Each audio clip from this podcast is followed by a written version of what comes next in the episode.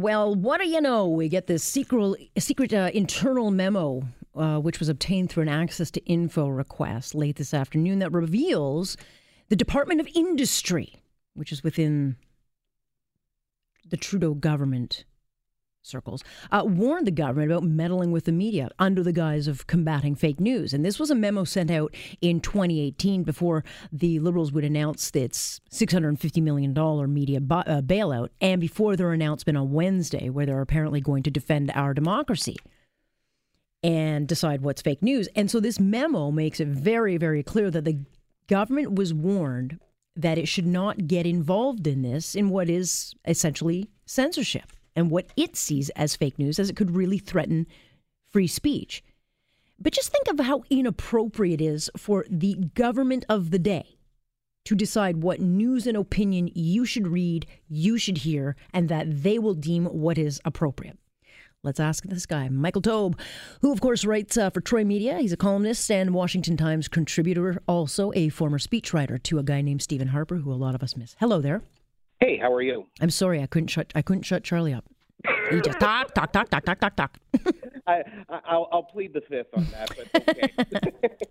so, um, I, I, don't. I mean, the fact that that the Trudeau government did not put someone from I don't know Elections Canada on this thing or in charge boggles my mind. Yeah, me too. And you know what? It even boggled the NDP's mind. Nathan Cullen was actually mm-hmm. one of the first ones to speak out against it, and he's right. And, you know, eh, when you look at it, eh, it's really a very elementary issue. The government, as you said, should not be involved in matters involving quote unquote fake news. It really has to be up to the individual to disseminate whether it is fact or fiction. And by now, and, and I realize that obviously we've had problems in the 2016 presidential election in the United States and throughout Europe where fake news has superseded real news for a lot of people. But you have to actually take responsibility for the things you read, for the things that you want to cultivate, and for the things that you want to circulate with your friends, your family, etc. And it's not that hard to do. If you see something come in, you don't recognize the website, you don't recognize the author, take a minute or two, sober second thought. Look around, look it up, see if they're legitimate, and if they're not, don't put them out. It should not be up to the government to, te- to teach you how to critically assess uh, editorials, which to me is absolutely preposterous, as I'm sure it is to you, and news reporting in general. Well, that's because you and I and anybody on the right would be looked at as fake news. My whole show would be fake news. Yeah, exactly, which is nonsense.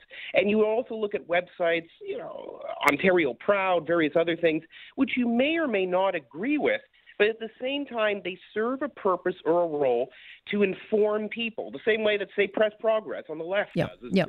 too. And you've got to figure this out, and it's not hard to do. You, a lot of people criticize others for spoon feeding them. We, we criticize, for example, teachers for doing that to our children today.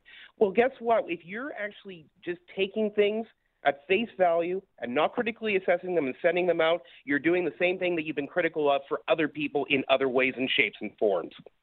Right. And so not only has the government put itself in the position of being the babysitter of all things that you read, but right. you know, the one thing that they could have changed and for all this talk Michael that we hear about Russian interference and all this interference has been taking place in Canada for quite some time. I mean, yep. Leadnow and groups that are funded by American money have been tampering with our elections for the last few years, but yes. the liberals tend to do well with their help so they don't tend to close the loopholes.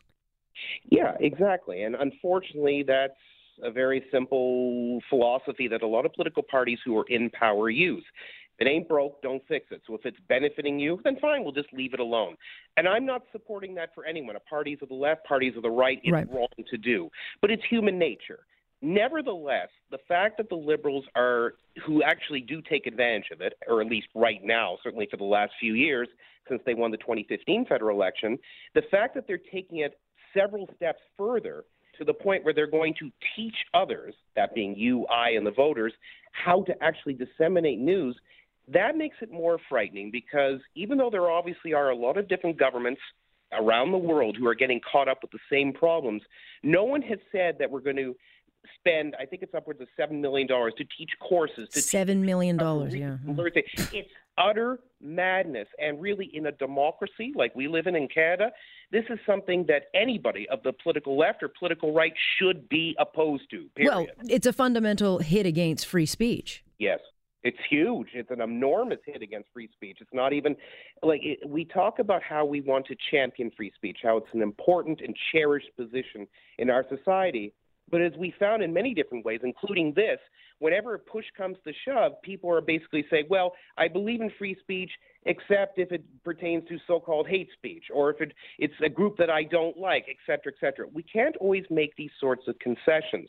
Either you believe in something and the importance of it, and or you don't. If you believe in the importance of reading, learning, voting, etc., then do yourself some good. And you have lots of intelligent people, and we know there's lots of intelligent people who listen to this radio station and others. Learn. Look at your sources. Look at the people who write it. Look at the information and think to yourself right away before you start sending it off to the whole world is this really something that makes sense? And does it sound legitimate to me? If it doesn't in both cases, do some research and you'll find your answer very quickly. Yeah, unfortunately, though, you know, they seem to have politicized the one very thing that, you know, they said that they would protect, and that is the democracy. So now not only are they going to be stifling, you know, free speech and, and undermining, you know, critical analysis, et cetera, um, you know, they're, they're meddling with the message. And that, to me, they've weaponized this, and I, I find it deeply disturbing. Yeah, well, look, Marshall McLuhan said, as we know famously, the medium is the message. Mm-hmm. And, and he was right because unfortunately the liberals are taking control of a medium and they're trying to put in their own message in doing so. Yeah. And it's actually really unnerving to watch. And it's not just because I dislike most of the policies of Prime Minister Justin Trudeau. I dislike the policies of many liberal prime ministers in the past. But I've never seen people like, let's say more recently, Jean Chrétien or Paul Martin I don't see people like them ever taking Never. this sort of a step. Never. They would be critical of fake news. They would mm. say we don't want Canada to emulate the United States and others. They might be critical say as they are of Donald Trump and other people, and that's perfectly fine. In a free society, that sort of criticism should be tolerated. Yeah. But I don't think they would take the extra step and say, well, we just don't think that the voters, that the that Canadians really can understand these things unless government tells them what to understand yep. or how to do it properly. I just don't think they would take it that uh, you know that step. And maybe it's because it was a different period of time. Maybe it's because Justin Trudeau thinks he can get away with it with his sunny ways message and sort of trying to change, you know, the whole world or all to understand Canada in a different fashion, or that Canada is going to lead the way in certain principles. If this is the sort of thing that Justin Trudeau wants Canada lead on, it's a terrible example. There are many others that are better. Agree. On that note, I have to go. Michael, thank you so much. Have a great night. That is Michael Taube joining us on Point on Global News Radio.